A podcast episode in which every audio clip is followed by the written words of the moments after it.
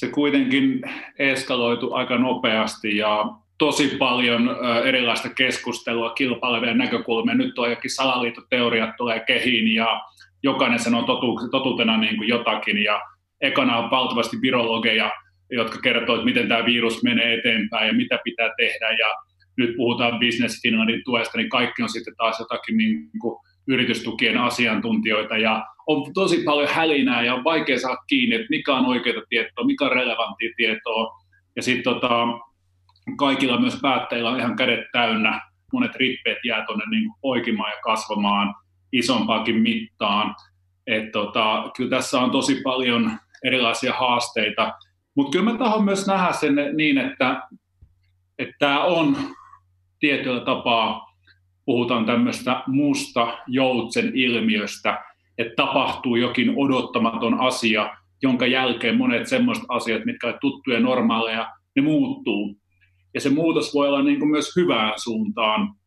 Ja ihmisten välinen niin kuin huolenpito, auttaminen, solidaarisuus, muistetaan, että kaikki vaikuttaa kaikkiin, ollaan osa yhteiskuntaa, niin jotenkin semmoinen tietty lähimmäisen rakkaus ja huolehtiminen ja välittäminen, mitä enemmän semmoinen nousee, yhteisöllisyys nousee tänä hyvin vahvana individualismin aikana, se on tervettä. Tässä sitä ollaan ajan hengen mukaisesti. Kamera käy ja mikrofoni on päällä. Tämän homman nimi on Ruudun läpi. Tämä on keskusteluohjelma, jossa kiinnostavat ihmiset tulee vieraaksi kertomaan omia näkemyksiä ja kokemuksia tästä meneillään olevasta poikkeuksellisesta tilanteesta. Toivottavasti saadaan hyvät keskustelut aikaiseksi ja kiinnostavia ihmisiä linjoille ja toivottavasti myös saadaan katsojia näille ohjelmille ja kuuntelijoita podcasteille. Tämä julkaistaan Facebookissa, YouTubessa.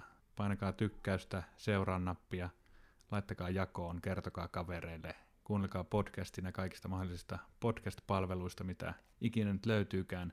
Tää näillä mennään. Eletään jännittäviä aikoja ja nyt jokainen kantaa omanlaistaan korttaan kekoon ja tämä on mun tämmöinen viritelmä, jossa tarkoitus kehittää sekä mielekästä tekemistä itselle että mielekästä sisältöä teille siellä. Lähdetään katsomaan, mitä saadaan aikaan. Mä oon Panu Jansson ja tää on Ruudun läpi.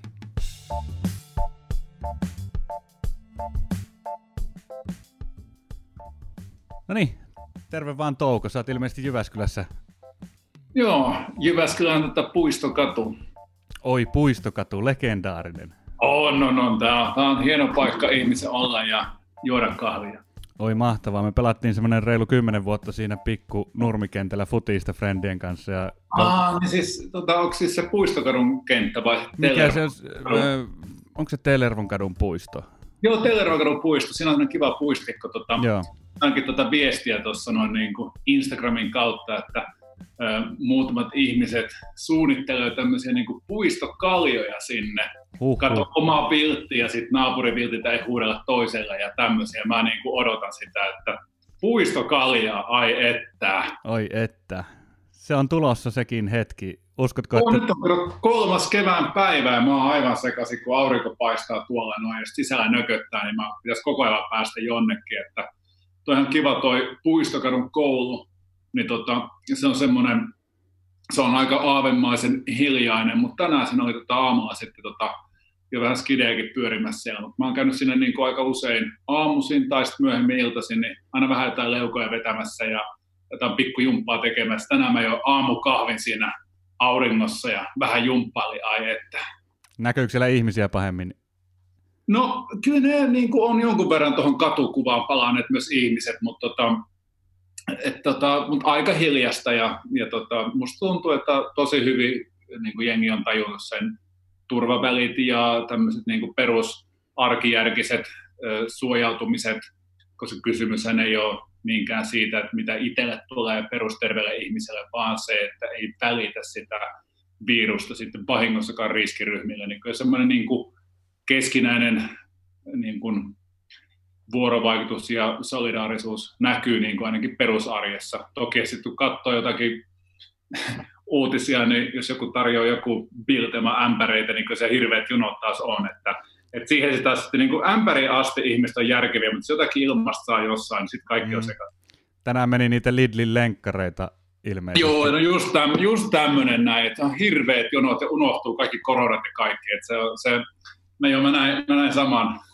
Joo, ehkä toisin, Kyllä se suurin voima on tuo niin kuin luonnon voima, että siinä kun tuo aurinko tulee esiin ja kevät nousee, niin se tavallaan, että Helsingissäkin on ilmeisesti siellä puistoissa ollut porukkaa aika lailla ruuhkaksi asti jo tässä vaiheessa.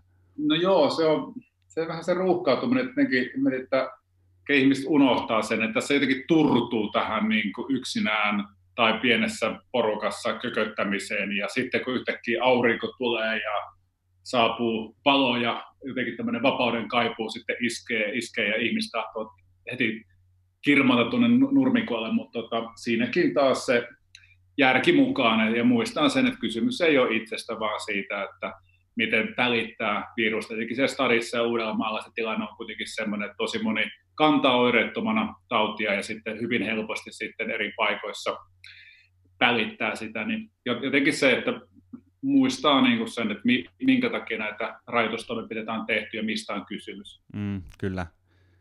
Tota, voin vähän taustaksi sanoa, me aikoinaan siellä yhteisten tuttujen kanssa kautta tutustuttiin Jyväskylässä ja sitten sä oot muun muassa Sitin blogia pidellyt sen jälkeen uh. ja tota, oltu vuosien varrella yhteydessä.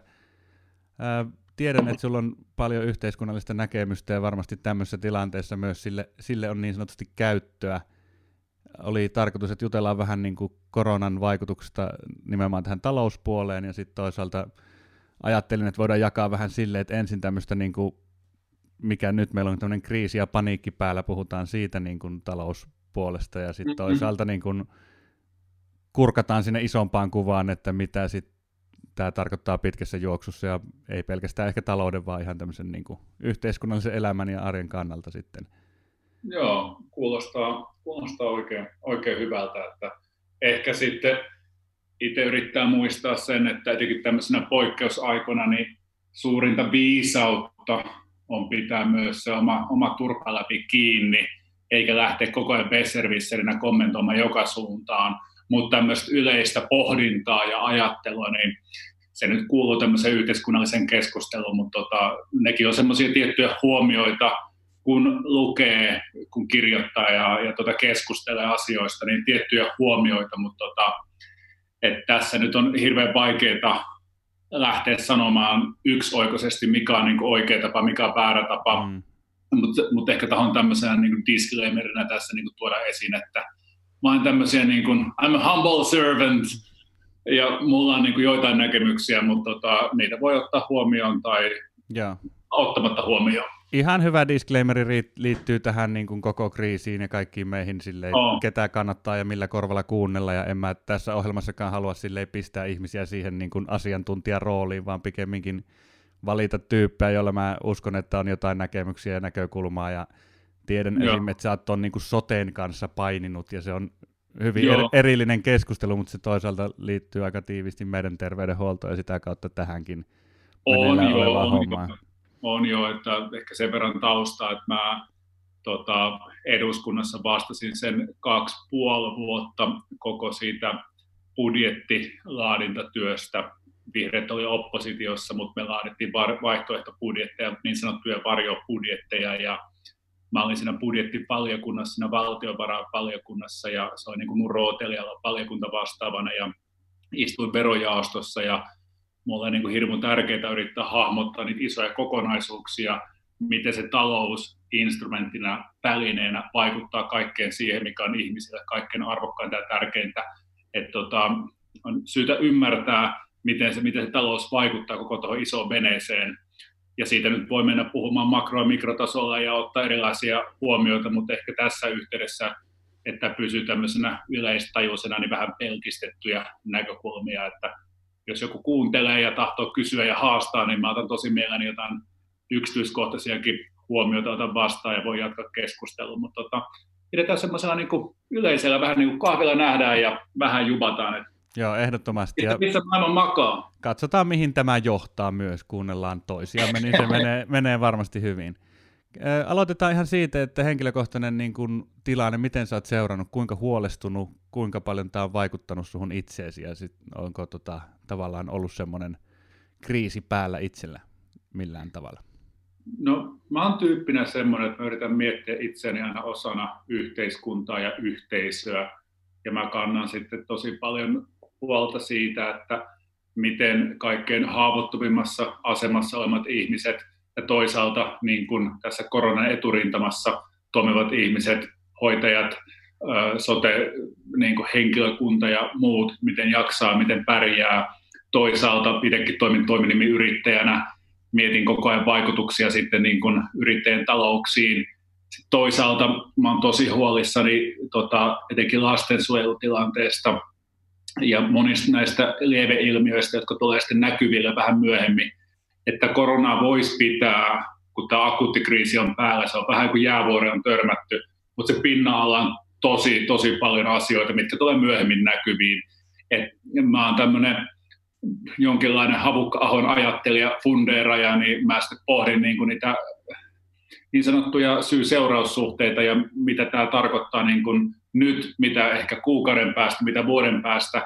Ja totta kai mielessä on paljon se 90-luvun lama ja monet niistä valinnoista, mitä silloin tehtiin, miten se vaikutti nuorten sukupolvien ja vanhempien sukupolvien ihmisten arkeen, työhön, toimeentuloon, niin mä yritän niin miettiä sitä kautta tavallaan sen ihmisten niin kuin lasien kautta katsoa sitä arkea ja yrittää sitten samaistua, mitä kaikkea tuntemuksia ihmisillä on ja yrittää miettiä, mitä voisi tehdä omalta osaltaan ja myös miettiä tuota näitä yhteiskunnallisia ratkaisuja sen kokemuksen perusteella, mitä itsellä on tarttunut matkaan.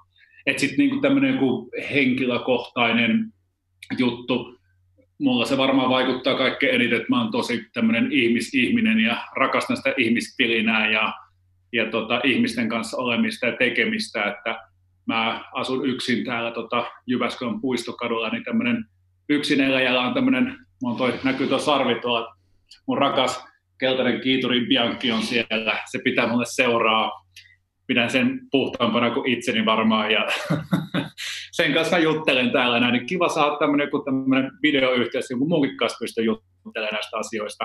Et ehkä vähän semmoinen niin se yksinäisyys, eristäytyneisyys, se varmaan niin kuin tuntuu itselläni.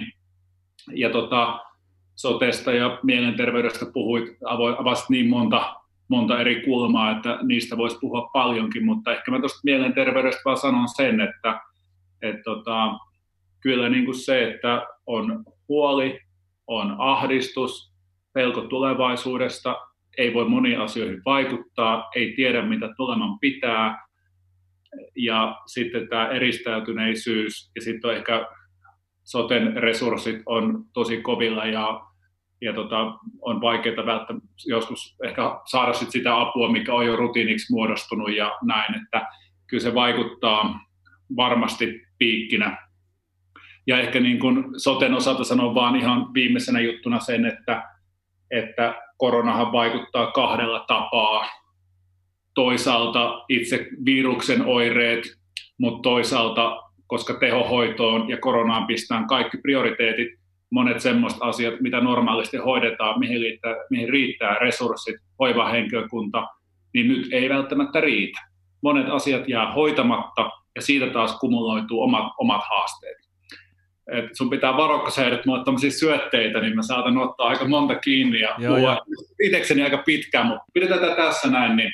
Anna palaa vaan sit sen mukaan, mitä tuntuu, ja mun mielestä tuossa on just monta hyvää pointtia. Ensinnäkin näitä videoyhteyksiä otetaan myös täältä suunnasta vähän samasta syystä, että pääsee, pääsee tota, niin, niin, vaihtamaan ajatuksia. Sitten taas mitä tulee tähän niin kun, kriisin jäävuorimaisuuden hahmottamiseen, niin se on just varmasti niin kuin aika monen kohdalla niin, että se on niin läkähdyttävä kokonaisuus, että vastaan otettu se isku vastaan tavallaan. Itselläkin huomaa, että se henkilökohtaisen niin kuin elämän selvittäminen ja turvaaminen on ollut se niin kuin ensimmäinen projekti. Sitten toisaalta on, mm. on semmoinen niin kuin kaipuu, että haluaa kurottaa niin kuin johonkin jo ja ymmärtää. Ja toisaalta on tämä niin kuin ihan mahdottoman vaikea asia, vaikea on, asia on. ymmärtää kokonaisuutena. On, että tota, se kuitenkin eskaloitu aika nopeasti ja sitten tota, se, että ymmärrän, että kun tavallinen ihminen näkee noita asioita, miten kehityskulku menee, ja sitten on tosi paljon erilaista keskustelua, kilpailevia näkökulmia. Nyt tuo jokin salaliittoteoriat tulee kehiin ja jokainen sanoo totu- totuutena niin kuin jotakin. Ja ekana on valtavasti virologeja, jotka kertoo, että miten tämä virus menee eteenpäin ja mitä pitää tehdä. Ja nyt puhutaan Business Finlandin tuesta, niin kaikki on sitten taas jotakin niin kuin yritystukien asiantuntijoita ja on tosi paljon hälinää ja on vaikea saada kiinni, että mikä on oikeaa tietoa, mikä on relevanttia tietoa. Ja sitten tota, kaikilla myös päättäjillä on ihan kädet täynnä niin kuin sen akutin homman tekemisessä, niin se tarkoittaa, että monet rippeet jää tuonne niin poikimaan ja kasvamaan isompaakin mittaan. Et tota, kyllä tässä on tosi paljon erilaisia haasteita, mutta kyllä mä tahdon myös nähdä sen niin, että tämä on tietyllä tapaa, puhutaan tämmöistä musta joutsen ilmiöstä, että tapahtuu jokin odottamaton asia, jonka jälkeen monet semmoiset asiat, mitkä ovat tuttuja normaaleja, ne muuttuu. Ja se muutos voi olla niin kuin myös hyvään suuntaan. Ja ihmisten välinen niin kuin huolenpito, auttaminen, solidaarisuus, muistetaan, että kaikki vaikuttaa kaikkiin, ollaan osa yhteiskuntaa, niin jotenkin semmoinen tietty lähimmäisen rakkaus ja huolehtiminen ja välittäminen, mitä enemmän semmoinen nousee, yhteisöllisyys nousee tänä hyvin vahvana individualismin aikana, se on tervettä. Sitten ylipäätään nähdään se, että, että jos taloudesta tulee tuommoinen droppi, niin miten koko meidän koulutusjärjestelmä, sosiaali- terveyspalvelut, ihmisten peruspalvelut yhtäkkiä, ne onkin vaakalaudalla. Niin ymmärretään tavallaan se, että ne on aika haavoittuvasti rakennettu. Ja toisaalta ymmärretään myös ehkä se, kun puhutaan taloudesta tai monista muista asioista, niin niin ehkä tajutaan paremmin, että minkä takia niistä myös puhutaan, minkä takia on tärkeitä instrumentteja, jotta ei kävisi mitään tämmöistä näin. Ja tämä on nyt monella tapaa vasta niin kuin alkusoittoa, että tiedän suoraan jo, että pystyy katsomaan vähän noita kuntatalouden ennusteita, alijäämän kehitystä, pystyy arvioimaan sit sitä, että kuinka paljon tota valtion velka nousee, mitä tapahtuu korkomarkkinoilla, ja niistä pystyy tekemään tiettyjä ennakoita, ja kiinnostavia kysymyksiä on se, että kuinka pitkään tämä epidemian vaihe kestää, kuinka, kuinka laajoinen vaikutukset on. Niitähän ei kukaan pysty täsmällisesti sanomaan. Se, miten tämä vaikuttaa talouteen ja ihmisten arkeen, työhön ja toimeentuloon, niin no, kaikki kytkeytyy siihen, että kuinka pitkään tämä epidemian vaihe kestää, miten laajoinen vaikutukset on. Niitä on hyvin vaikeaa arvioida. Voidaan estimaatteja tehdä, erilaisia kehitysskenaarioita, jos tämä kestää kolme kuukautta, kuusi kuukautta, millaisia vaikutuksia on, ja ne kerrannasvaikutukset näkyy sitten vasta ajan kautta. Mutta kuten mä toin tuossa esiin, niin me voidaan puhua tästä niin kuin vähintään 5 prosenttiyksikön bruttokansantuotteen tipahtamisesta tämän tämmöisen niin kuin pysähdysvaiheen aikana – mitä se vaikuttaa, mitä sitten sen jälkeen, miten se vaikuttaa taas sitten 2021 kuntatalouteen, valtiontalouden budjetteihin, millaisiin toimenpiteisiin mennään, mitä tapahtuu niin kuin rahapolitiikalle, mitä Euroopan keskuspankki hoitaa, pystyykö sitten niin kuin Euroopan keskuspankki tyyliin korvaamaan tämän niin kuin BKT-dropin ihan painamalla rahaa mm. tai tekemään jälkimarkkinaostoja tai jotain muita toimenpiteitä. Puhutaan helikopterirahasta ja monista muista asioista – että se raha- ja finanssipolitiikan kytkös on nyt tosi olennainen.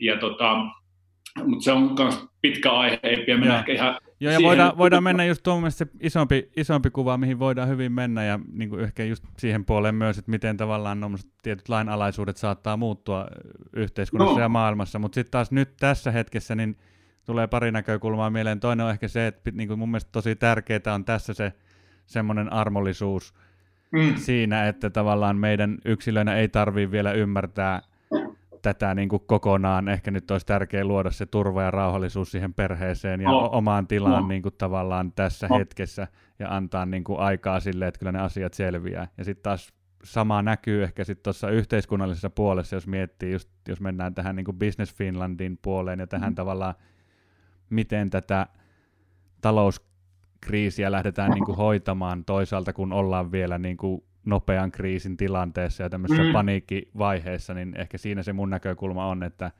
nämä on niin kuin tämmöisiä ensitoimenpiteitä, joita nyt tehdään, jotta saadaan jotain tehdyksi, mutta toisaalta se on myös se niin kuin tavallaan vaihe, jossa kriisissä siirrytään ehkä semmoisesta konsensuksesta päättäjiä kohtaan enemmän semmoiseen perinteiseen niin kuin poliittiseen riitelyyn sit siitä, että on joo. Mitä tehdään ja millä perusteella mihinkin suuntaan rahaa jaetaan. Eikö just näin, että, että mitä enemmän mennään siitä, niin kuin, että nyt tapahtuu crash ja kaikki on pakko toimia, ja valtioneuvosto, ministerit toimii käytännössä yhä enemmän sitten vaan viestintäkanavina, jotka viranomaistiedotteita ja päätöksiä kertoo eteenpäin. Ne on puhuvia päitä enemmänkin. Mutta kun mennään tähän niin kuin exit-vaiheeseen, että miten pikkuhiljaa palautetaan yhteiskuntaa sitten niin raiteilleen, missä vaiheessa avataan kouluja, missä vaiheessa rajoituksia puretaan ja sitten miten tukia kohdennetaan, niin siinä taas mennään niin politiikan syvään päätyyn ja syvään maailmaan. Ja siinä rupeaa ne erot taas niin kuin näkymään ja puheessa siitä, että miten hallitusohjelma miltä osin uudelleen kirjataan ja mitä se tarkoittaa kaikille. Että siinä avautuu ihan kokonainen uusi palapeli. Mutta tota, mikä sanoit tuossa aikaisemmin, niin kun joskus on aina ohjeistettu siihen, että kriisin vaiheessa niin, niin aina se maski omaan päähän ekana, sitten ruvetaan auttamaan, niin kyllähän tässäkin vähän menee vähän samalla tapaa kirjaimellisesti. Et tota, et jotenkin mä niin kuin sanon ja mietin sitä, että, että mitä ihmiset voi tehdä niin kuin itsensä ja toistensa kannalta, niin on tosi hyvä pohtia sitä, että, että ensin tekee niin kuin niitä välttämättömiä perusasioita. Ja välttämätön perusasia, jos tahtoo huolehtia muista, niin on myös huolehtia itsestään. Pistä sen maskin tuohon päälle ja sitten rupeaa niin pikkuhiljaa tekemään niitä asioita, jotka on omissa käsissä, jotka vie eteenpäin. Se antaa sellaisen turvallisuuden tunteen myös psykologisesti, että voi tehdä jotakin. Mitä minä voin tehdä? Ja sitten pyrkii sit siitä laajentamaan kaikkea kauppa-apua ja, ja sitten tota, jeesiä, kavereita, yrityksiä, monia muita juttuja. Mutta jotta se paketti pysyy kasassa, niin tota, eikä ihminen voi revetä joka suuntaan, ja tosi paljon tiedostamatontakin ahdistusta ja pelkoa kaikilla on. Se on ihan selvä asia, kun ollaan menossa suureen tuntemattomaan, niin jotenkin sen takia niin ne perusasiat on tosi tosi tärkeitä. Joo, ja tuohan on just tuommoinen perinteinen oppi, että ei ole, ei, niin jos ei ole itse kunnossa, niin ei pysty pitämään niin huolta muista. Ja to, toisaalta sitten taas tulee mieleen just tuommoiset perusasiat, kuten niin kuin esim. Li, liikunta ja ruoan laitto. Et kun siellä on se su, suuri tuntematon edessä, niin se tavallaan... Oi, jotain herkkupuuroa siellä on. On. Sori, keskitys. Mainitsit puuron tai ruoan, niin oli pakko mainita. Ru- hyvä ruoka ja niin kuin hyvä terveys, niin kuin semmoisiin oh. asioihin palaaminen, toisaalta just joku ruoanlaitto ihan käsillä tekeminen tai sitten fyysinen harjoittelu jossain niin kuin urheilulajissa tai muussa, niin se on semmoista niin kuin konkreettista, sä saat niin kuin tuntua, että sä oot hyödyksi itsellesi ainakin jollain tavalla, kun siellä on edessä se suuri tuntematon, jonka eteen on tosi vaikea tällä hetkellä niin kuin monen tehdä toimenpiteitä, että monet vaan odottelee, että mihin suuntaan tämä kääntyy ja milloin pääsee niin kuin taas jotenkin esim. siellä yritys- tai työelämässä toteuttamaan itseään, niin sitten ettei se käy semmoiseksi pysähtyneeksi ja raastavaksi se tilanne, niin sitten voi koko ajan tavallaan pitää itsensä kiireisenä ihan vaan tekemällä jotain pientä. Se on totta ja ehkä siinä niin kuin on hyvä muistaa tämmöinen psykologinen kello, että ei ole mennyttä aikaa, ei ole tulevaa aikaa, on vaan tämä hetki ja tässä hetkessä mitä voin tehdä. Ja keskittyy just niihin asioihin, mitä voi tehdä, jotka vie asioita eteenpäin. Just niin kuin ruoka, liikunta, läheisistä huolehtiminen ja se, mitä voi tehdä sitten omien jaksamisen rajoissa. Et ei myöskään pidä niin kuin enempää ottaa taakkaa harteille, mitä pystyy kantamaan, pitää pitää huolta omista voimavaroista, mutta monia juttuja voi tehdä. Et se, on, se, on, se on just, just näin. Miten sitten, jos mennään, sivuttiinkin noita Business Finlandin tukia ja nyt niistä käydään valtavasti keskustelua. Mikä sun näkemys näistä on? Ehkä oma mielipide on se just, että siinä on ei niin, niin yllättäenkään tavallaan syntynyt aika riitaisa tilanne, ja kun ihmisillä on puutetta, niin siinä menee helposti, se ajatellaan semmoisena nollasumma pelinä, että asiat on itseltä pois, jos niitä jollekin saa. Ja ihan, ihan ymmärrettävää kritiikkiä on liikenteessä myös, ja sitten toisaalta on vähän vaikea hahmottaa, että onko ne niin kuin ne tietyt yrittäjät, jotka hakee tukea, jota on mahdollista saada niitä niin kuin virheen tekijöitä, vai onko se hallitus, joka käyttää väärää instrumenttia, kun oikeastaan muita instrumentteja ei ole, vai onko se sitten konsultit, jotka auttaa, kun nämä instrumentit on vääriä ja nämä yritykset ei osaa itse hakea ja sille ei tavallaan tässä on hirveästi syyllisiä ja kaikki sitten taas kaikki toimijat, Business Finlandin niin kuin rahan jakajat ja muut, mitä kritisoidaan myös, niin varmasti kokee, että tässä yritetään nyt auttaa ja saada sitä niin kuin apua ihmisille perille? Joo, no ehkä voi lähteä siitä ensimmäisestä tämmöisestä lähtöruudusta, jossa valitaan kaksi polkua eteenpäin. ensimmäinen polku on se, että syynätään tosi tosi tarkkaan kaikki hakemukset, joka tarkoittaa, että akuuttiin kassavirta vajeeseen ei pystytä vastaamaan. Ja se ruuhkauttaa koko sen järjestelmän. Ja toinen vaihtoehto on se, että pyritään mahdollisimman nopeasti reagoimaan siihen akuuttiin tilanteeseen, jotta yrityksiä ei kaadu, jotta yritykset pystyy toimimaan. Ja silloin hyväksytään myös se tosiasia, kun järjestelmä ei ole varautunut tämän tyyppiseen tilanteeseen, äkilliseen niin kuin disruptioon niin sanotusti, niin sitten hyväksytään se, että tulee myös huteja, mutta tavallaan lapioidaan oikeaan suuntaan. Öö, no sitten toisaalta moni yritys ei tietenkään tota, osaa edes hakea näitä tukia, ne ei ole mitenkään kauhean helppoja hakea, ja siinä syntyy kysyntä ja tarjonta, ja konsultti tulee väliin.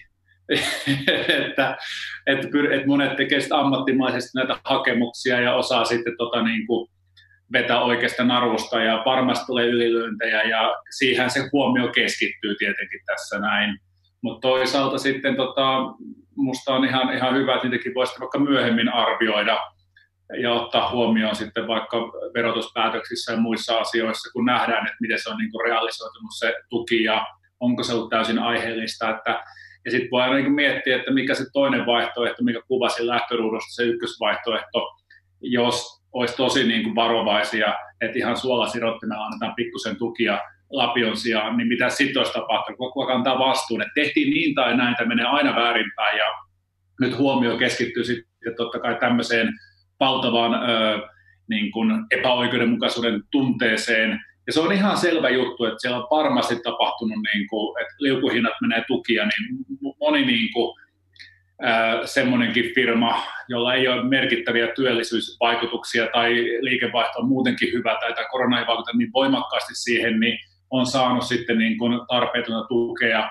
Ja totta kai sitten tässä myös kysytään niin yritystenkin vastuuta siitä, että, että hakeeko tukea vaan sen takia, että niin kuin näkee, että nyt on sauma ja pystyy sitten taas niin kuin juristien ja konsulttien ja muiden kautta on niin kuin tiettyä tulivoimaa hakea niitä tukia, että kenellä ne kohdentuu. Mutta onhan tässä nyt siis se, että se isompi juttu on se, että meillä ei ole kunnollista instrumenttia, jolla voisi tukea ennen kaikkea niitä mikroyrittäjiä, pienyrittäjiä, jotka kuitenkin työllistää kaikkein eniten Suomessa.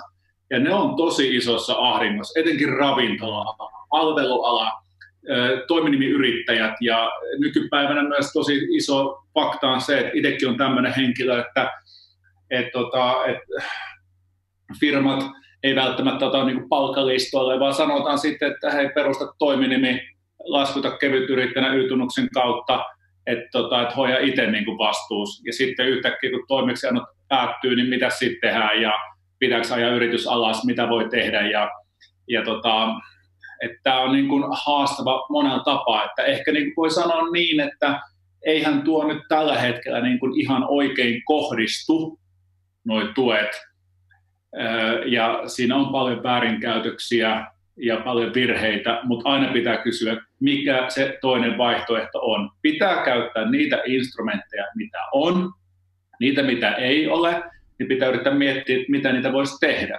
että suora niin kuin, tavallaan niin kuin rahoitus, että musta niin kuin olisi ihan fiksua ja voitaisiin mennä miettimään sitä, niin kuin sitä että voisiko vaikka sitten niin kuin YEL-maksuja tai jotain, jotain muita verohelpotuksia tehdä siltä tapaa, että nyt olisi niin kuin Manulle illallinen, että ei tarvitse erikseen hakea.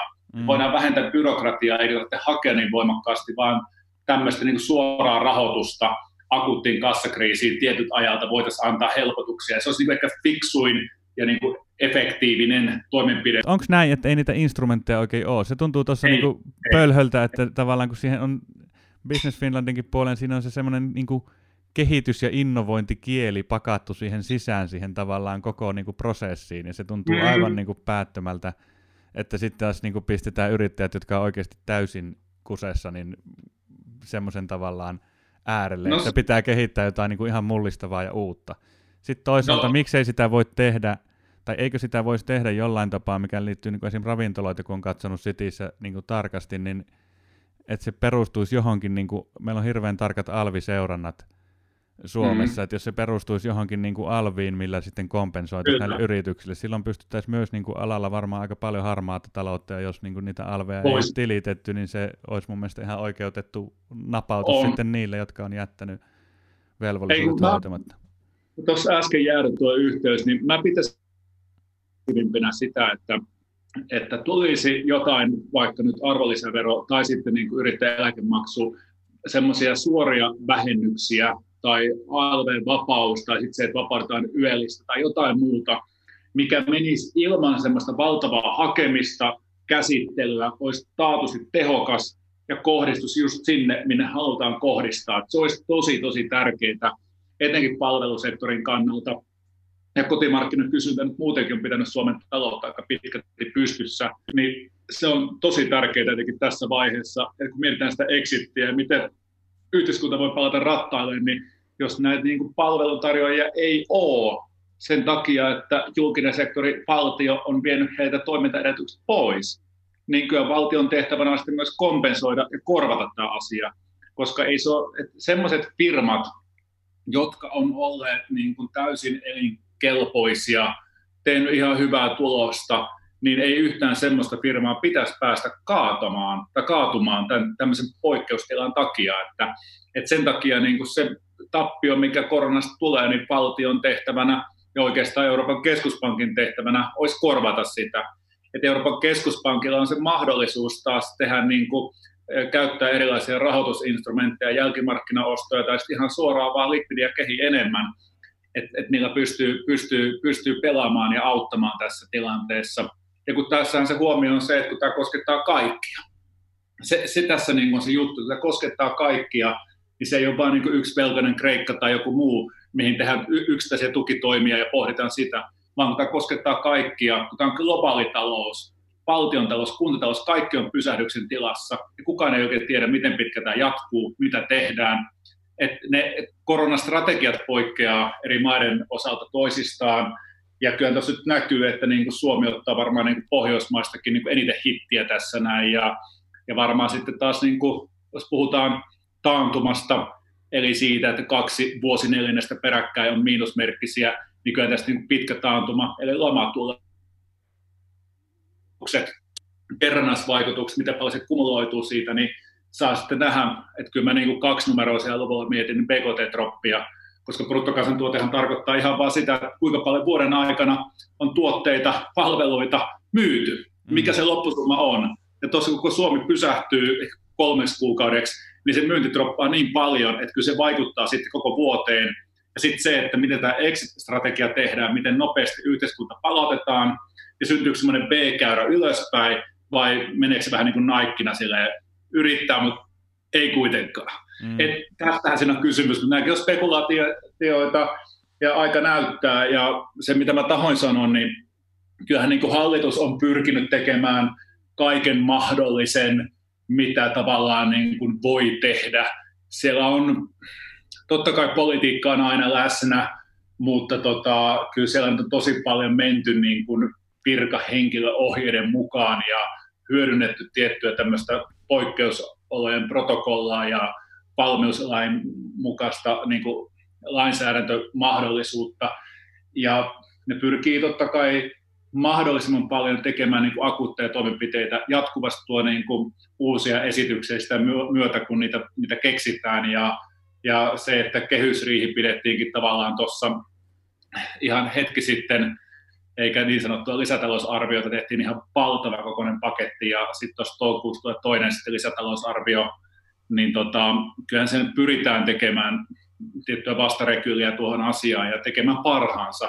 Ja sitten se on niin kuin, tosi vaikeaa lähteä niin kuin arvioimaan sit sitä, että mitä tässä akutisvaiheessa olisi pitänyt tehdä. Jälkiviisautta löytyy, viisastelijoita löytyy, mutta kun on itse tuossa tilanteessa, niin sun pitää ottaa huomioon tosi monta eri näkökulmaa, ja se on haastavaa ihan kenelle tahansa. Ihan sama mikä hallituspohja siinä, niin ei taas yhtä se helpompaa, ja kutakuinkin eh, kuka, mikä tahansa hallituspohja siinä olisi, niin kyllä siinä mennään virkahenkilöohjeilla, ja ministerit on enemmän puhuvia päitä, jotka kertoo viranomaistiedotteet sitten koko kansalle. Kyllä se niin kuin näin menee, mutta se politiikan rooli korostuu nyt tässä niin kuin seuraavissa askeleissa yhä enemmän ja ensi syksy on tosi haastava, tosi haastava, kun ruvetaan niin kuin, tosi todenteella vääntämään sit 2021 budjetista ja, ja valtiovarainministeri Katri Kulmunihan veti jo sitten tota, niin kuin, kunnon, kunnon niin kuin, kirvesesityksiä tuossa tuossa vastaan ja tota, sitten varmaan käydään, käydään isoa vääntöä, mitä pitäisi tehdä, mutta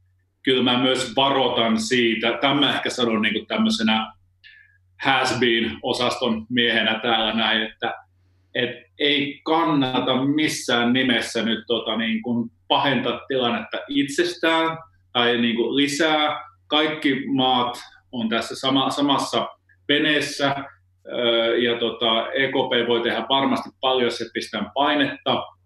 Ja tota, pitää pystyä miettimään, että, että nyt tavallaan ei ole aika miettiä sitä valtion alijäämää, nyt ei ole aika tavallaan miettiä niin kuin kolme kuukautta tai poliittisia irtopisteitä. Nyt pitää pystyä miettimään, että miten tämä niin kuin koko niin kuin talous ja yhteiskunta pidetään pystyssä. Ja mitä paremmin siinä onnistutaan, niin sitä paremmin pystytään myöhemmin sitten niin kuin, ö, velkakertoimeen ja moneen muuhun sitten vaikuttamaan. Ja pidetään niin kuin ihmiset terveenä, pidetään lapset kouluissa, pidetään, pidetään niin kuin toistamme huolta. Sehän se valtion ykköstehtävä on. Ja poikkeusolot on aina poikkeusoloja, ne antaa isoja mahdollisuuksia, ja tota, niistä voidaan sitten keskustella kohta lisää. Mutta niin kun ei kannata lähteä vetämään hätäjarrusta, ei kannata lähteä tekemään massiivisia leikkauslistoja, talouden sopeuttamista totta kai pitää tehdä, mutta pitäisi pystyä nyt on iso mahdollisuus pohtia sitä, että mihin sitä rahaa käytetään ja mihin sitä ei käytetä. Ei siinä ole mitään järkeä, että me käytetään fossiilisiin polttoaineisiin, fossiilitalouteen niin kuin miljardeja siis vuosittain ja, ja sitten taas toisaalta niin vedetään niin kuin juustohöllää koulutuksesta, peruspalveluista jatkuvasti, että tämä antaisi niin kuin mahdollisuuksia tämmöiseen ekologiseen ja sosiaalisesti kestävään yhteiskunnan niin kuin jälleenrakentamiseen, että tämä pakottaa kaikki miettimään budjetin sisällä, pistetäänkö me rahaa paikkaan A vai paikkaan B.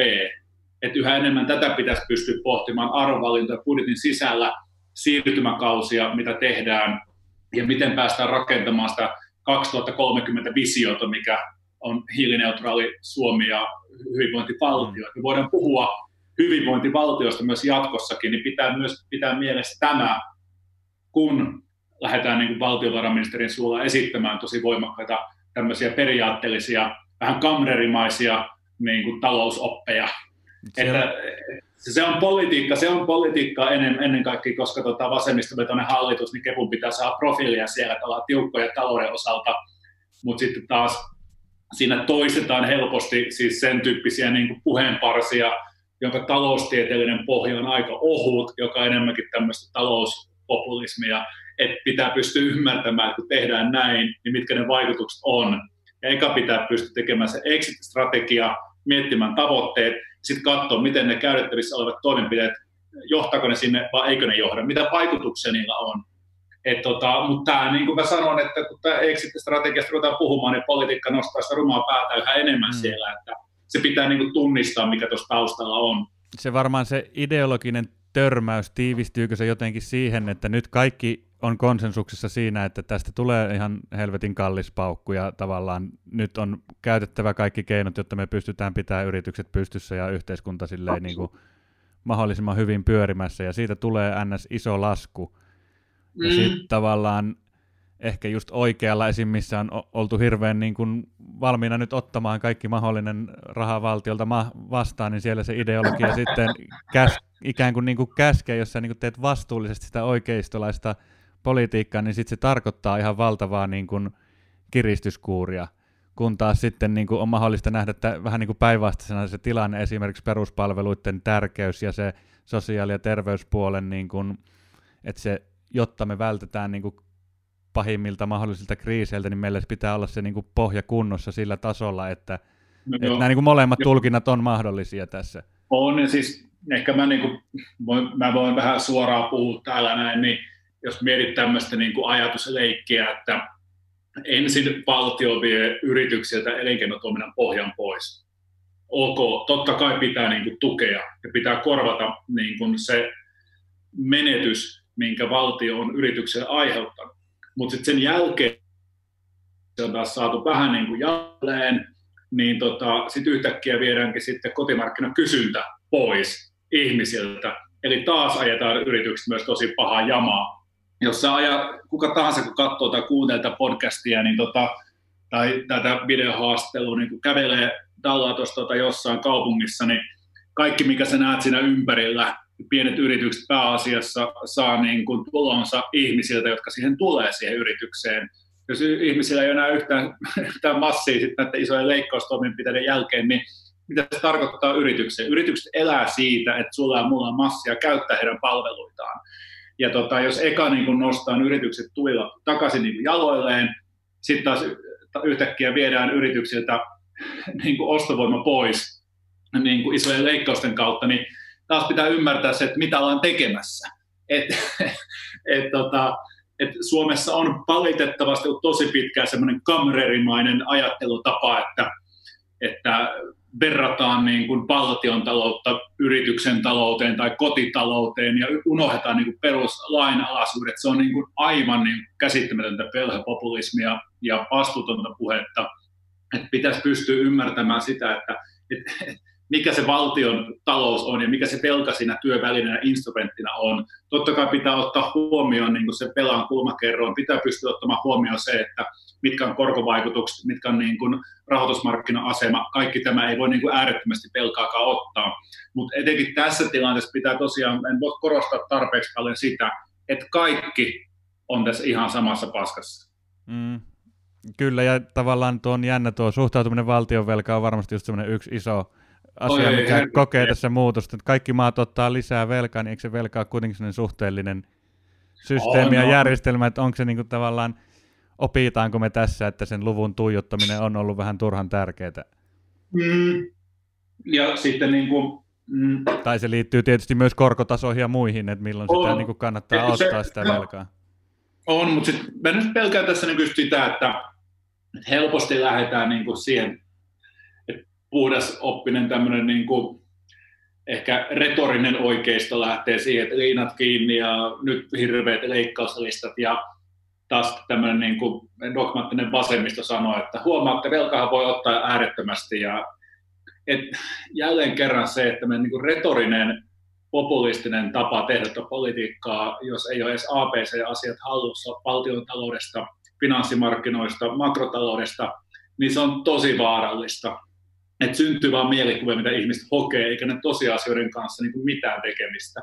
Perusteltuja näkemyksiä löytyy kumpaankin suuntaan, ja kyllä mä niin näen, että kysymys on jonkin tyyppistä paketista. Ihan selvä asia, että me pitää pystyä katsomaan niin keskipitkällä aikajänteellä sitä, että miten meidän tulot ja menot kehittyy. Tässä on edelleen valtion kestävyysvaje. Tässä on niin kuin meidän, niin kuin, jos katsoo meidän huoltosuhdetta, väestön ikääntymistä, katsotaan sitä, että kuinka paljon meidän niin kuin, tota, hoivamenojen BKT-osuus kasvaa ja kuinka paljon meillä on taas, taas niin kuin, niin kuin työmarkkinoilla ihmisiä täyttämästä käppiä, niin se suhde menee eri suuntiin ja se asettaa isoja haasteita koko niin kuin hyvinvointivaltion rahoituspohjalle. Mutta sitten taas sit se, että yhtäkkiä vedetään liinoja kiinni, niin siinä niin kuin saataan niin, kuin niin omaa oksaa niin pahasti. Että niin kuin mä toivoisin, että olisi yhä enemmän viisautta tunnustaa tiettyjä tosiasioita.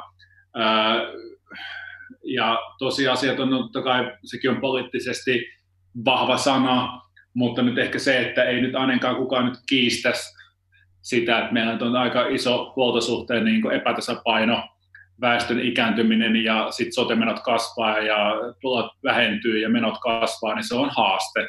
Miten siihen vastataan, niin se on sitten niin politiikkatoimenpiteet, niistä voi olla erilaisia näkökulmia.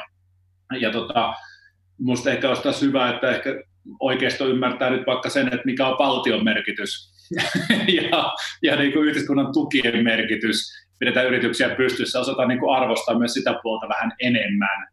Ja tämmöinen niin jokainen on oman onnensa seppä, niin paskapuheet voisi mennä nyt oikeasti viemäristä alas. Että jokais, jokainen kantaa vastuuta omista teoista ja asioistaan, mutta tota, ei, ei tarvitse mennä ihan mustavaltaiseksi tuossakaan jutussa. Et jotenkin semmoinen niin kuin, että arkijärkeä ja asiantuntijatietoa ja perehtyneisyyttä ja ymmärrystä ja kokonaisuuksien hallintaa, eikä vaan semmoinen, että ollaan niin eri laumoissa ja sitten vaan kivitetään toisiaan ja semmoinen lapsellinen leikkiminen voisi jäädä niin kuin vähemmälle tässä vaiheessa. Ja sitten se, että tämä kaikki on vaan jonkinlaista tämmöistä niin kuin pintakuohuntaa ja tämmöistä niin sanottua identiteettipolitiikkaa. Mm. Eli puhutaan vaan niistä asioista, mihin ihmiset voi vertautua, minkä voit haistaa, maistaa, aistia.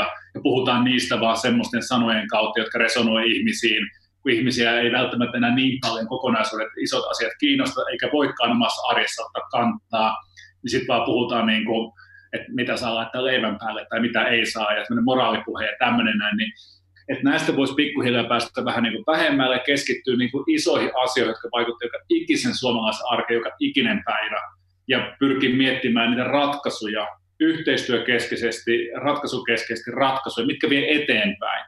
Ei tarvitse vakanalle omaa, omaa poliittista taustaa tai arvoja tai mitään, mutta se, että pyritään ratkaisemaan noita asioita, eikä ihan tietoisesti tehdä vain showpainia kaikesta.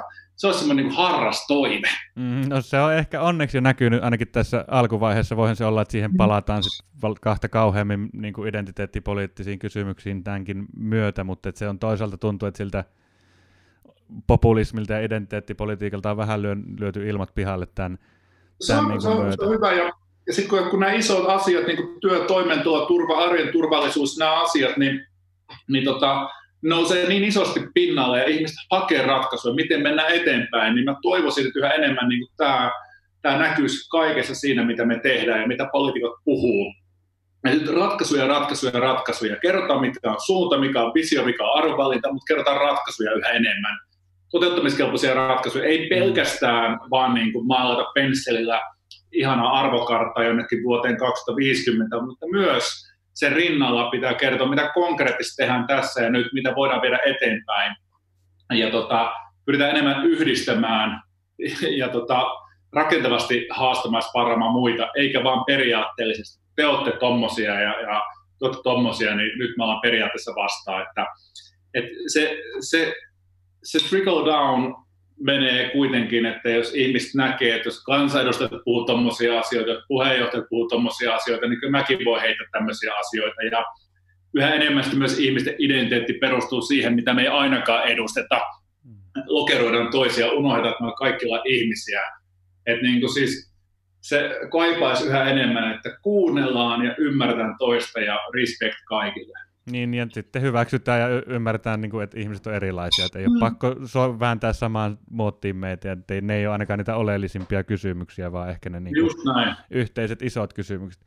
Mun mm. mielestä tuossa tosi hyvin laitoit niin kuin tämän oikein ja vasemman laidan tavallaan suhtautuminen julki, julkiseen velkaan, niin se asettaa ne tietyt raamit, ja siellä niin kuin, kummassakaan laidassa ei välttämättä ole niin kuin järkevä olla tässä, mutta sitten kun... Mä menettänyt hiukseni varmaan ihan vaan sen takia, neljä vuotta palasi valtiotaloudesta ja mikro- ja makrotaloudesta eduskunnassa. Ketä ei kiinnostunut, mutta hiukset muuten lähti varmaan.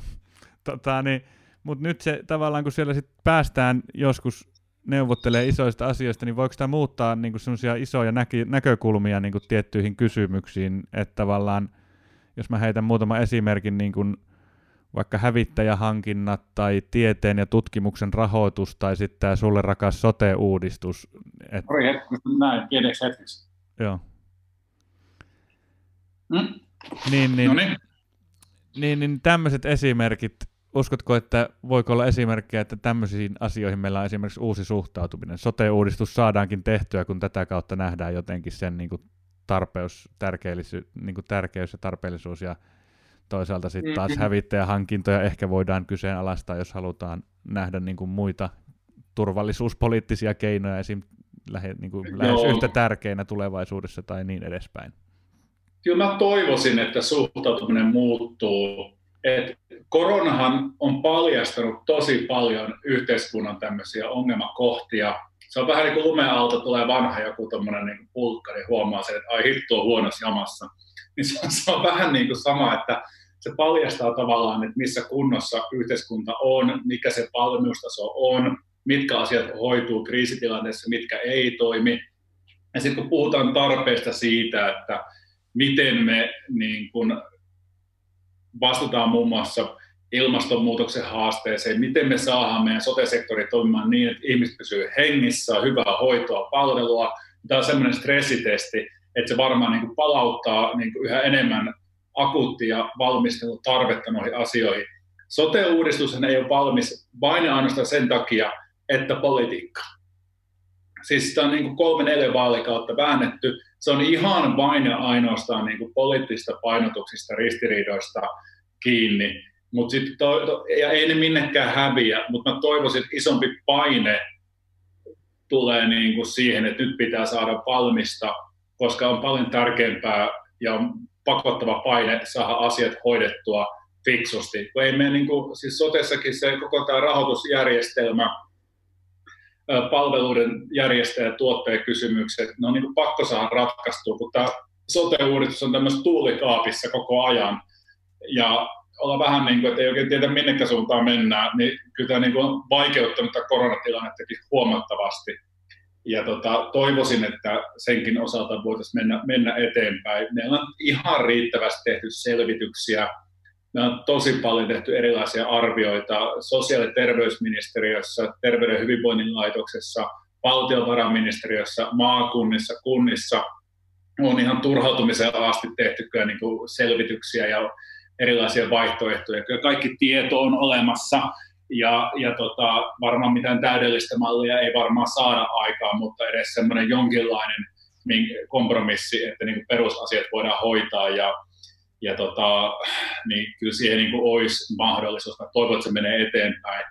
Mutta sitten se iso kysymys on se, että eihän niin kuin, meidän luonnon monimuotoisuus hupenee ihan valtavaa vauhtia. Meillä on kuudes sukupuuttoaalto menossa – meidän niin kuin, jos mietitään vaikka ihan, nyt on hieno, onko Ylellä tuota, tuota, kampanja Pelasta pörjäinen. Jos ihmisen kiinnostaa syödä ruokaa, oli se puuroa tai mitä tahansa muuta, me tarvitaan pölyttäjiä, me tarvitaan ötököitä. Ja tota, jos me niin itse tuhotaan niin kuin meidän ekosysteemiä niin kauhealla vauhdilla, niin se vaikuttaa ihan koko meidän ruoantuotantoon, kaikkeen huoltovarmuuteen, ihan kaikkeen muihin asioihin ei, ei, ilmastonmuutos, ei se häviä minnekään. Se on olemassa yhä pahempana kuin koko ajan tuossa sanoin, että se kasvaa ja kehittyy. Ja näihin on pakko pystyä vastaamaan samalla kun me tehdään tätä niin kuin valtion ja yhteiskunnan uudelleen rakentamista.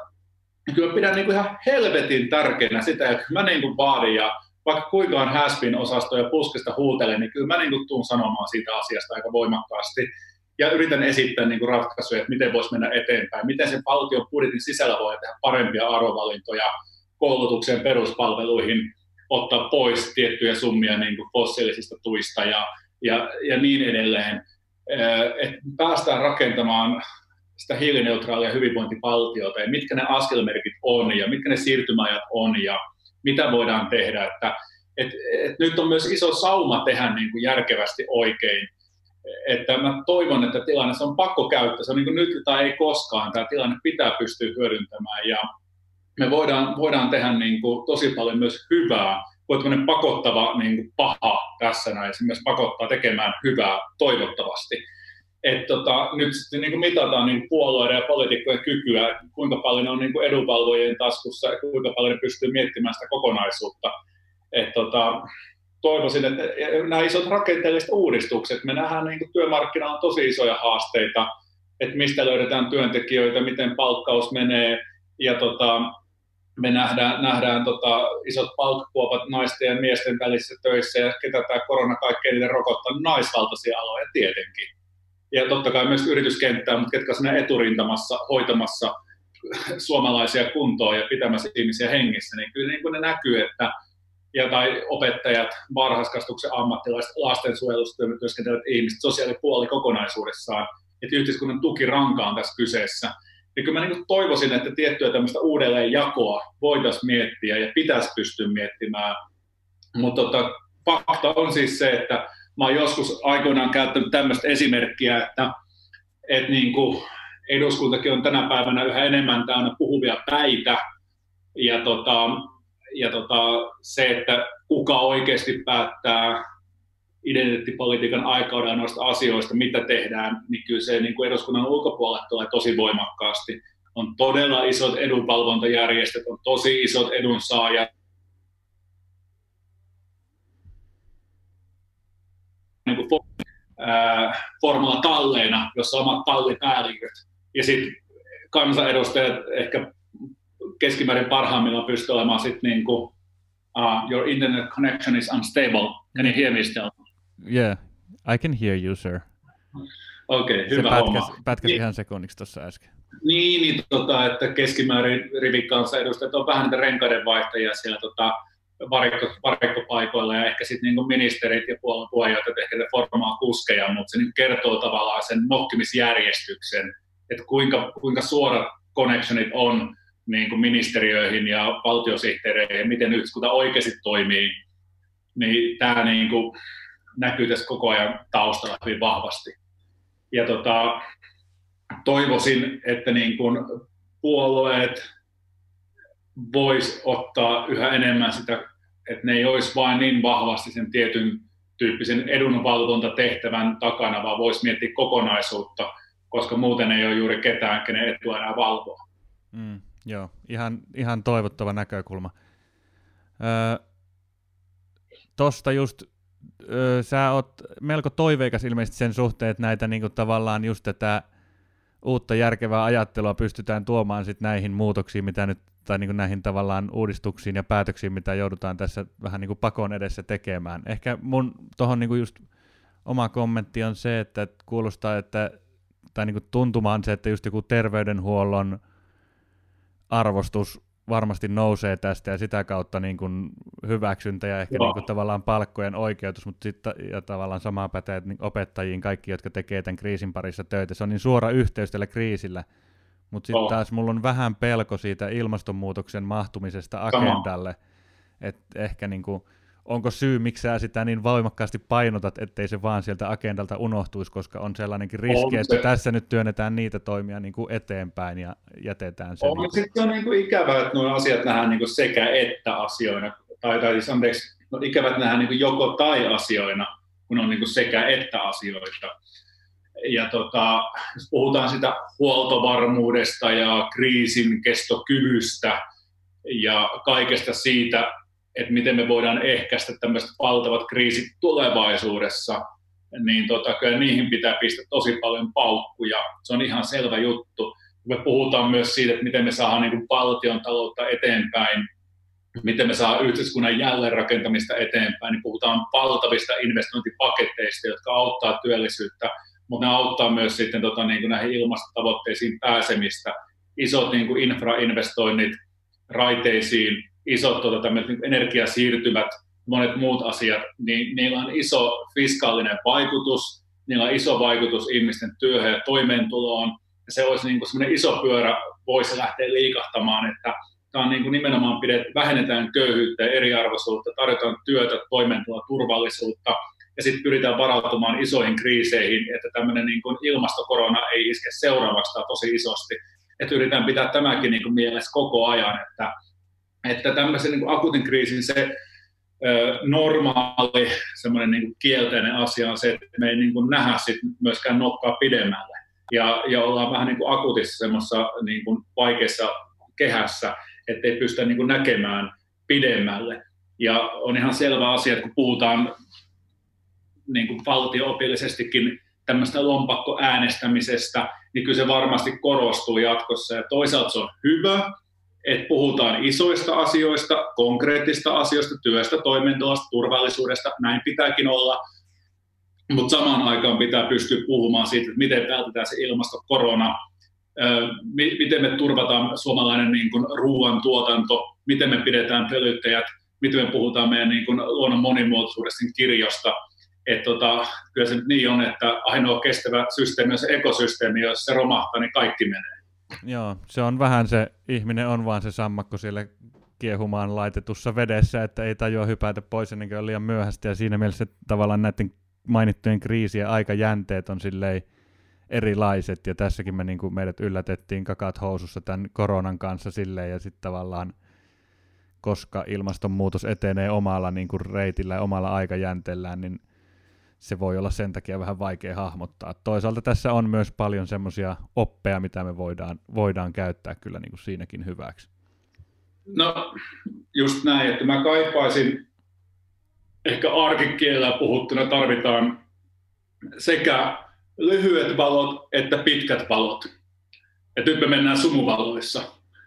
Ja pitää pystyä näkemään jaksottaa toimenpiteitä, ja tästä kiitos hallitukselle, he tekevät sitä parhaansa mukaan, jaksottaa eri toimenpiteitä, tuovat niitä siinä vaiheessa käyttöön, kun tota on mahdollista, ja samaan aikaan yksityinen ja julkinen sektori löytää yhä enemmän toisiaan, näkee sitä vuorovaikutusta, riippuvuutta, ihmiset huomaa, että mikä on oikeasti tärkeää, ja myös tiettyjen alojen arvostus nousee tähän eri tapaa. Se luo myös painetta sinne politiikan suuntaan, että miten otetaan huomioon. Mutta siinä on riski taas, että mennään tämmöiseen niin Antti Rinteen vappusataseen ja moneen muuhun, että tehdään ihan katteettomia lupauksia, ihan vaan kosiskella äänestäjiä, ohitetaan niin kuin, ihan niin kuin sivuun ja harhaan johdetaan ja tiedetään etukäteen, että ei tämmöisiä tulla pitämään niin siinä nousee tavallaan sitten niin kuin se riski ja sitten sehän johtaa isompaan tyytymättömyyteen, kattettomia lupauksia heitellään ihan vaan niin kuin äänten kalastelu tarkoituksessa. Et tässä kysytään sitten viisautta ja malttia miettiä kokonaisuutta, ja koska eihän nyt ristiriitojen hallitsemaan maata pysty johtamaan kukaan. Et pitäisi olla niin kuin jotenkin rehellinen ja semmoinen, että ei ihan täysin mitä tahansa voi luvata mutta toisaalta visiota voi esittää, niitä pitää esittää, pitää haastaa myös nykyistä status quoa, kertoa, miten mennään eteenpäin. Ja nythän on itse asiassa hyvä aika esittää niitä visioita, miten mennään tulevaisuuteen ja mikä se tulevaisuus on ja miten, me, miten ne konkreettiset toimenpiteet auttaa pääsemään sinne visioon ja tavoitetilaan. Et nyt on niin kuin hyvä aika myös tehdä sitä. Mm, ehkä just... Kyllähän, kyllä tuossa niin ehkä sen sanoo, että niin kuin, et ehkä puolueiden erot niin näkyykin vähän siinä, että ne, jotka on vetänyt tosi paljon sitä lifestyle-osastoa, niin ne on vähän kakat housussa.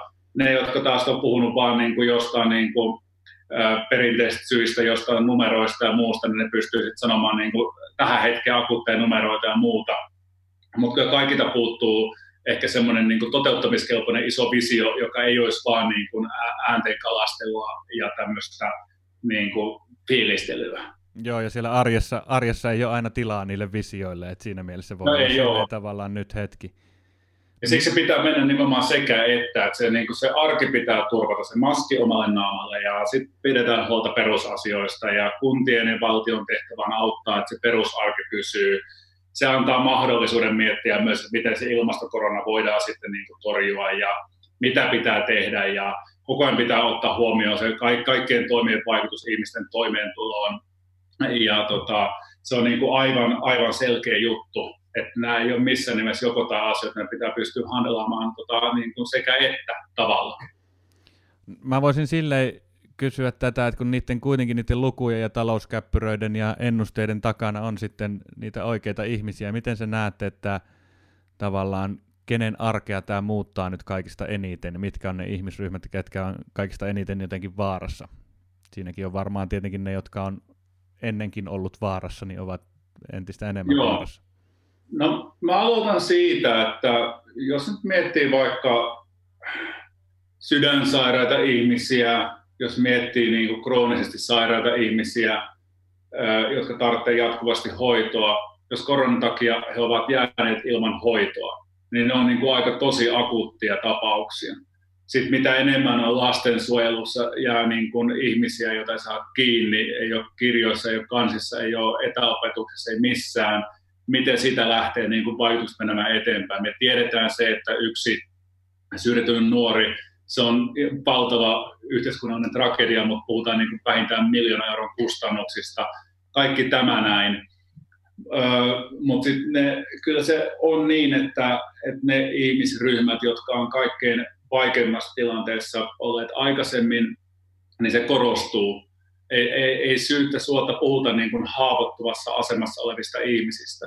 Mutta toisaalta niin kyllä mä niin kuin tuon vahvasti esiin sitten myös niin kuin, ö, yritykset, etenkin pienyritykset, toiminimiyrittäjät, että tota, jos yhtäkkiä kassavirta tippuu, toiminta ei ole enää niin kuin mahdollista, niin mitä sitten tehdään?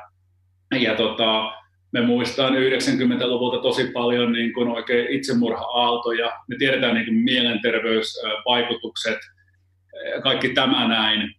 Niin tota, jos yhtäkkiä toiminta päättyy kuin seinään eikä näe mitään tulevaisuutta, isot lainat, perheet, kaikki muut siinä taustalla, niin se on tosi valtava niin kuin, yhteiskunnallinen haaste.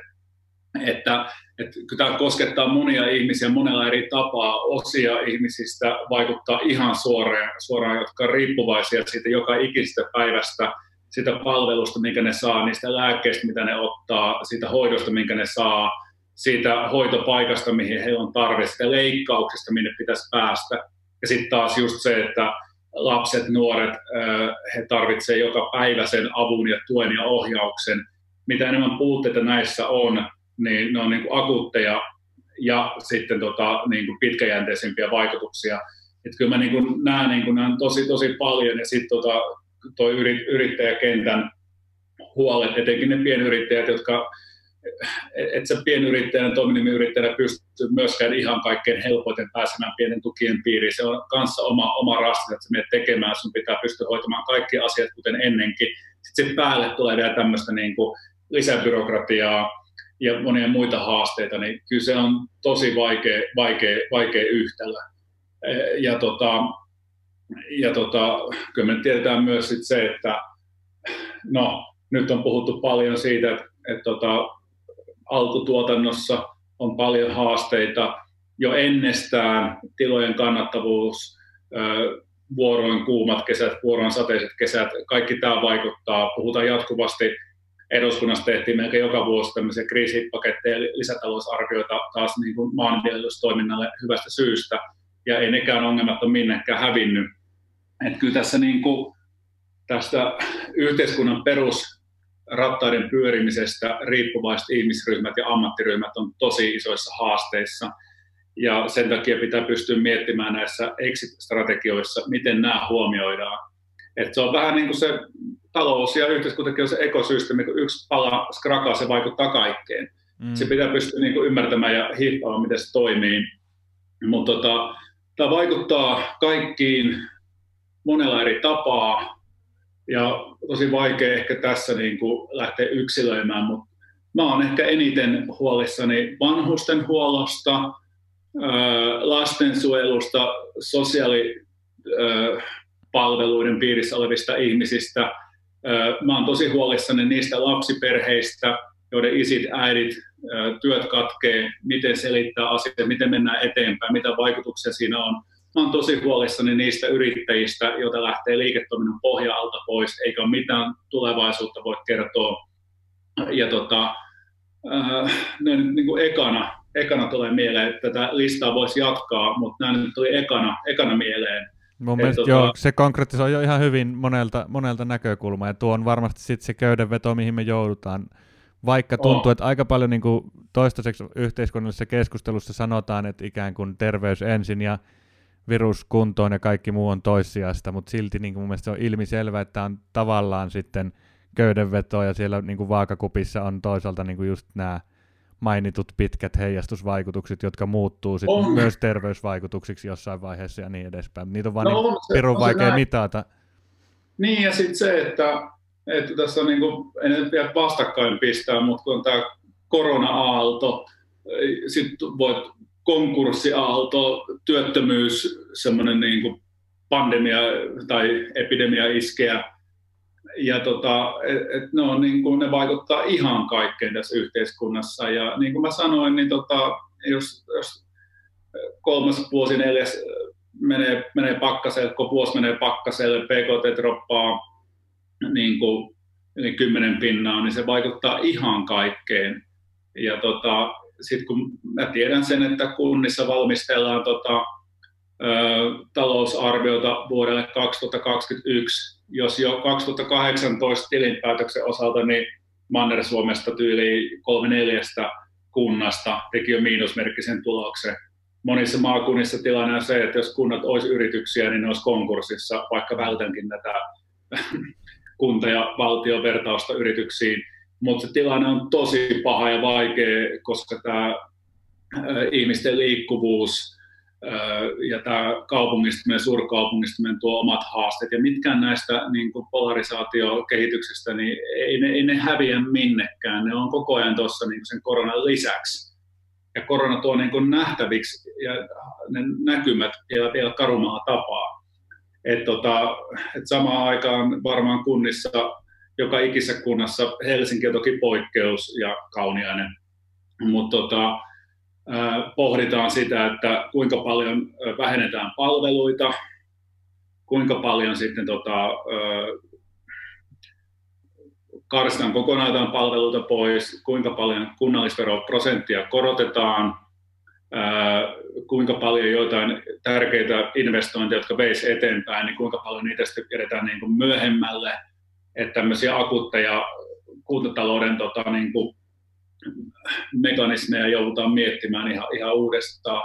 Että kyllä se vaikuttaa ihan kaikkialla, Jyväskylässä, missä, missä mä toimin, niin jo niin kuin tämänhetkiset e-, ennusteet tarkoittaa jo sitä, että niin kuin alijäämäennuste kasvaa vähintään jonkin 50 miljoonaa euroa ja ne on niin kuin tosi isoja summia ja sitten sairaanhoitopiirien kustannukset kasvaa, vaikka valtio auttaa ja kompensoi tehohoidon kustannuksia, niin silti samaan aikaan terveydenhuollon menot kasvaa tosi voimakkaasti, sitten samaan aikaan verotulot laskee, yhteisöverotuotto laskee, niin se vaan niin kuin menee että, että tosi voimakkaasti, että ne kustannukset kasvaa niin kuin joka paikassa ja tulot pienenee joka paikassa.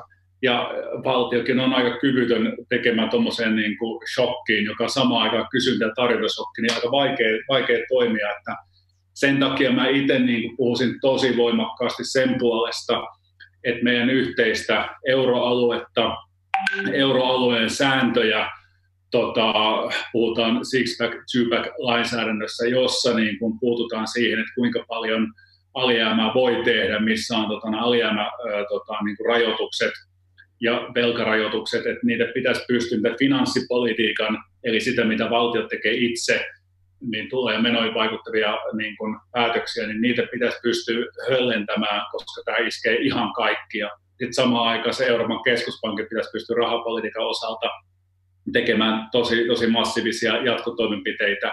Et kun kaikki euro, eurovaltiot on kuitenkin kiinni, vähän niin koiran hihnassa kiinni siinä keskuspankissa, ne voi itsenäisesti tehdä tiettyjä asioita, mutta se koiran hihna on tietyn pituinen, ne ei voi tehdä määränsä enempää, koska tulee ne säädökset vastaan.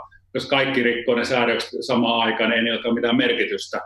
Et tota, et tää niinku, tähän uhkaa siis Italian tilanne ja monet muut, niin tämä on koko niin EUn tulevaisuuden kannalta – ihan valtava iso koetus ja tämä niin kuin uhkaa murentaa niin koko niin kuin, sekä niin kuin emu että niin kuin EU tätä niin kuin toiminnan tulevaisuuden pohdintaa ja kaikkea niitä asioita. Että tässä niin kuin monella tapaa on tämmöinen kansallisvaltiokehitys ottaa niin kuin semmoisen aimo loikan eteenpäin ja koko tämä niin kuin systeemin hyväksyttävyys on vaakalaudalla. Mm. Mutta sitten jokainen, joka taas pohtii niin kuin emuasioita, niin on ihan hyvä tässä hetkessä miettiä, että tietenkin sitä, että no korko, niin kustannukset, ne ei pomppa saman tien ihan valtavasti, että siinä on se yhteinen emupuskuri siinä taustalla, että se on tietenkin ihan hyvä asia. Totta kai sitä voidaan tässä mennä sitten siihen yhtäkkiä, että jos devalvaation mahdollisuutta nyt ei olekaan, kun ei omaa markkaa, mutta tota, kyllä sekin on tosi isoa riskipeliä. Että sitten saa nähdä, että miten sitten niin kun itsenäisen valtiot pärjää tässä näin, mutta tota, mutta isoja haasteita on ja noihin asioihin, tuohon rahapolitiikkaan makrotalouteen, siihen voisi käyttää sitä vähän pidemmänkin aikaa, mutta tämmöisiä pintaraapasuja täältä näin. Joo, ihan se vaan, sen takia mä sanon siitä asiasta, koska tämä ei ole vaan, niin kuin, että ei joku Jyväskylä tai mikään muu kunta pysty yksin tekemään niin kuin määrässä enempää asioita. On tietyt rajat. Mm. Valtiota ei voi tehdä määrässä enempää kuin nyt rajat. Niin pakko pohtia, että missä ne rajat on, miten ne mm. menee, mutta kun se vaikuttaa kaikki, kaikki toisiinsa ja poikkeustilanne pistää koko sen niin kuin, koko ne raja-aidat ihan uuteen arvioon ja pohdintaan. Kyllä, ja se on toisaalta varmaan aika hidas prosessi sitten, että ikään kuin että ne raja-aitojen siirtäminen siksi, että se tulee vasta joo. jossain vaiheessa, mutta että just miettii, tota, että tuo hyvä esimerkki just on kuntien kautta, että, ei se, että jos siltä kunna, kunta niin kuin rikkoo niitä rajoja, että tavallaan niitä, niin kuin se löysentäminen antaa kunnalle semmoisen oikeutuksen toimia siinä – ympäristössä, missä nyt ikinä toimiikaan. Mm. Että se, tota, niin, niin, ei, se ei ole semmoisessa kuristuksessa ja jatkuvassa niin kuin, ylittämässä niin kuin jotain rajoja, mitkä, mitkä asetettu, että silloin tehdään niin kuin, helposti vääriä päätöksiä, hätäisiä niin kuin, päätöksiä, jotta niin, ei enää, enää niin kuin, ylitettäisi niitä rajoja, ja se taas voi tulla niin kuin, paljon kalliimmaksi pitkässä juoksussa. On, että kun puhutaan aina näistä säästöistä, että tehdään jotakin säästöjä, niin se on vähän hassu termi usein se säästö, jos se tuottaa paljon enemmän kustannuksia.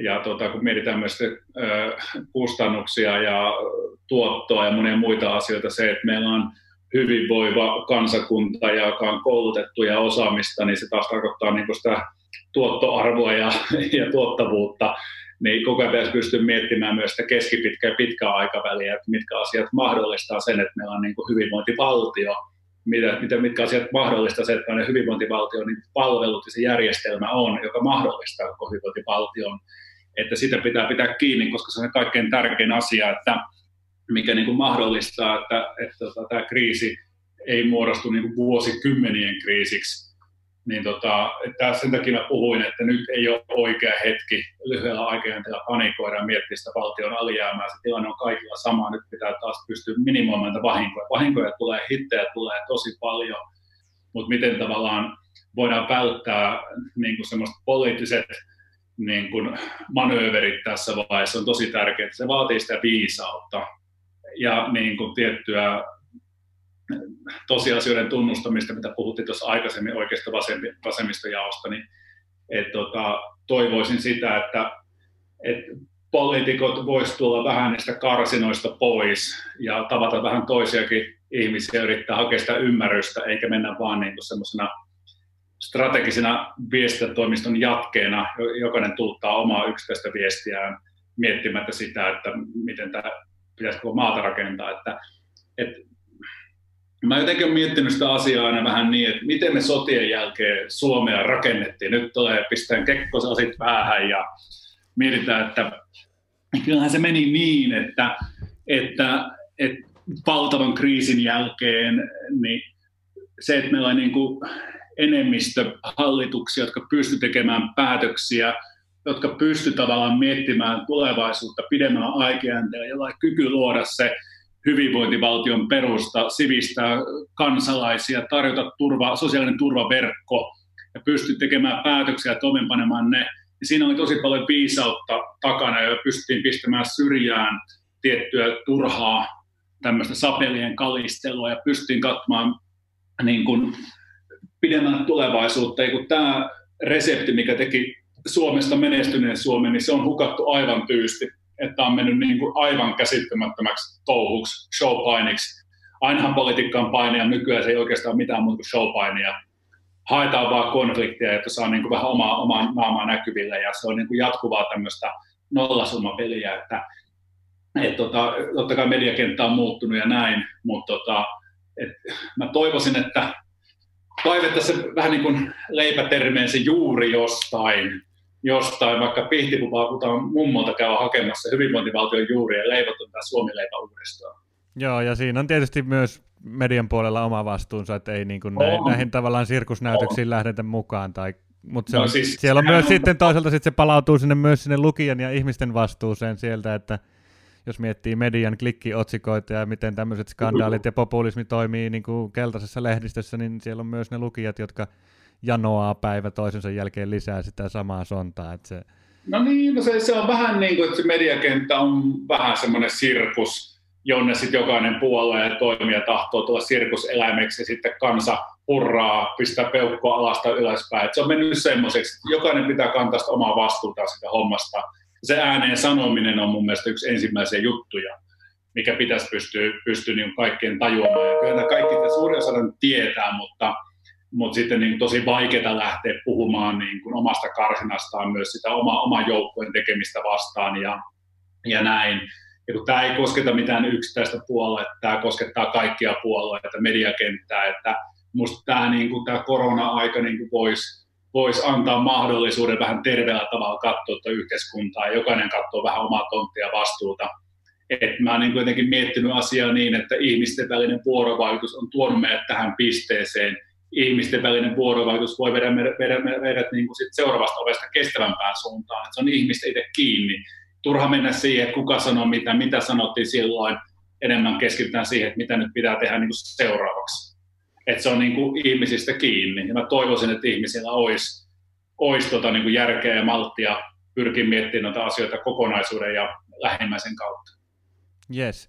Sitten voitaisiin kartaa pikkuhiljaa kohti loppua parin kysymyksen kautta. Ehkä tästä teemasta myös päästään ihan niin kuin sulavasti kysymään myös tätä tavallaan, että politiikan sisällä on tietyt rajoitteet siellä, kun varsinkin puolueessa toimitaan aktiivisena tai eduskunnassa tai hallituksessa.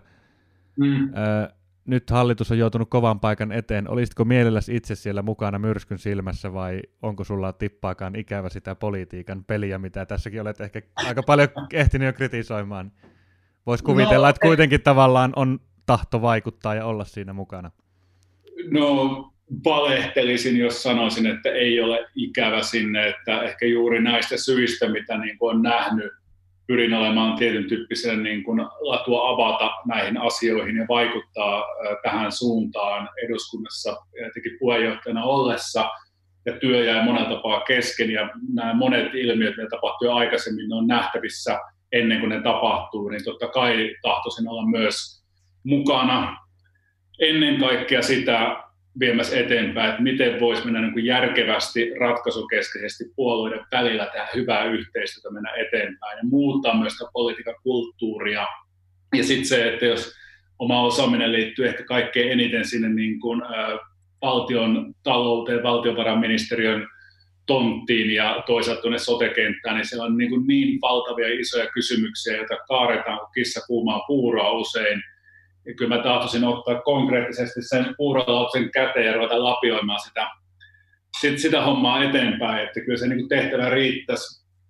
Tota, en ole missään nimessä korvaamaton ja tota, en taas sitä sanoa, mutta ja fiksuja ihmisiä on paljon, jotka tekee hyvää duunia, mutta tota, kyllä niin näkee, että et tota, nyt kun keskitytään tosi isoihin kysymyksiin ja politiikka myös vakavoituu ja edetään ratkaisuja, niin se on niin kuin enemmän se mun tontti, missä mä tykkäisin toimia vielä enemmänkin. Että showpaine ei kiinnosta, mutta tota, tämä, että asioista voidaan puhua suoraan, selkeästi ja tarjota ratkaisuja, niin siinä olisi paljon annettavaa, niin kyllä mä niin huomaan, että kyllä mä niin veri vetää sinne, sinne Arkadian mäelle, mutta, tota, mutta tota, nyt ollaan vähintäänkin vuorotteluvapaalla täällä näin, tehdään tätä, niitä hommia, mitkä on tässä hetkessä mahdollisia. Kyllä, kyllä. Ja sanon tässä nyt niin kuin, tiedän, että on just vähän niin kuin haastavakin kysymys varmasti, tai tiedän, että sä haluaisit olla siellä, ja tiedän, että sulla olisi siellä annettavaa, ja ehkä niin kuin mitä tulee tuohon sun substanssiosaamiseenkin, niin tuntuu, että jo ennen kuin sä olit siellä valtakunnan huipulla, niin mä tiesin, että sulla esimerkiksi monen vihreän poliitikon niin kuin taustasubstanssi ollut oma merkittävä osansa, että sä oot varmasti ollut semmoinen niin painavan sanan hallitsija ja siinä mielessä ikävä, että sua ei siellä näy, että mä hyvin mielelläni sut, sut siellä näkisin ja toivottavasti jonain päivänä vielä, vielä näenkin. Kiitoksia. Kansa päättää pulinat pois. Kyllä, no en mä tiedä menikö se nyt ihan noin, noin niin kuin tossa, mutta ei mennä tippaakaan siihen. Mennään sen sijaan pois niin kuin koronasta ja politiikastakin ehkä, jos, jos sun elämään muuta mahtuu. Tota, miten sä viihdytät ittees nyt silleen, mä tiedän, että sä oot kova liikkumaan ja niin edespäin, mutta mitä muuta kaikkea, mikä pitää sut järjissä tämän koronan no, keskellä? No mitä mä nyt sanoisin? Mä pyrin siinä mielessä elämään vähän niin kuin opetan tässä yhteydessä, mitä puhuttiin tuossa alussa, että, että tota, pyrin nyt syömään vähän puuroja hedelmäpainotteisesti vähän tässä näin, mutta ihan oikeitakin ruokaa yritän aina, aina vähän kokkailla tuossa. Sitten toi liikkuminen, että mä huomaan, kun tuommoinen upea aurinkoinen sää, mä teen niin kuin etätöitä, projektitöitä, videopalavereita, erilaisia juttuja henkini pitämiseksi. Ja sitten tota, mulla jäi silloin joku, eli kymmenen vuotta sitten jäi gradu kesken, kun politiikka vei mukanaan, niin Mä yritän tähän nyt tota, toukokuuhun alkuun mennessä kirjoittaa 20 sivua sitäkin sitten niin semmoinen ensimmäinen vaihe sitä hommaa ja viedä sitä eteenpäin. Mutta kyllä toi tärkein juttu tässä vaiheessa on toi liikkuminen, että mä käyn lenkkeilemässä aika paljon ja sitten on tutustunut näihin kaikkiin Jyväskylän ulkoliikuntapaikkoihin, ulkokuntasaleihin ja, ja sitten tota, tuolla Keltsellä kauniilla Biankilla, niin tota, tykkää käydä vetämässä lenkkejä, että saatan tehdä kaksi tuommoista jonkinlaista treeniä päivässä sitten, että et tota, se on vähän se, että se liikunta on niin elämäntapa niin vahvasti ja, ja tota, semmoisia omia pieniä tavoitteita jostain leuvopedosta tehnyt, ja sitten me käyn tuossa puistokadun kolla vetämässä leukoja ja pikku aamujumppaa, omia rutineita ja sitten omat treenit vielä päälle sitten, että et sitä se on aika paljon. Ja sitten yrittänyt saada vähän, vähän kun on niin ihmisihminen, niin sitten niin kuin just tota, näiden applikaatioiden ja muiden kautta olla yhteydessä ihmisiä ja jutella ja näin, että et, yrittää jotenkin pitää niin kuin ulkomaailmaan yhteyttä, kun yksi elelee täällä puistokadulla, niin tämä on vähän tämmöistä, mutta, tota, mutta odotan, että vakiopaine aukeaa ja pääsen terasseen juomaan olueen ja juttelemaan ihmisten kanssa, että, että semmoista kesää vähän niin odotellessa, että saas nyt nähdä sitten. Kyllä, kyllä. Tuossa on parikin seikkaa, mitkä lievää kateutta niin kuin aiheuttaa, on Jyväskylän maisemat. Se on mulle se koti, kotiseutu ja rakkaus on suuri sinne päin ja toisaalta vakiopaine ihan spesifinä paikkana ikävä on aina suuri ja toivottavasti siellä joukkorahoitus toimii hyvin ja niin kuin homma, homma jatkuu sitten entisellään.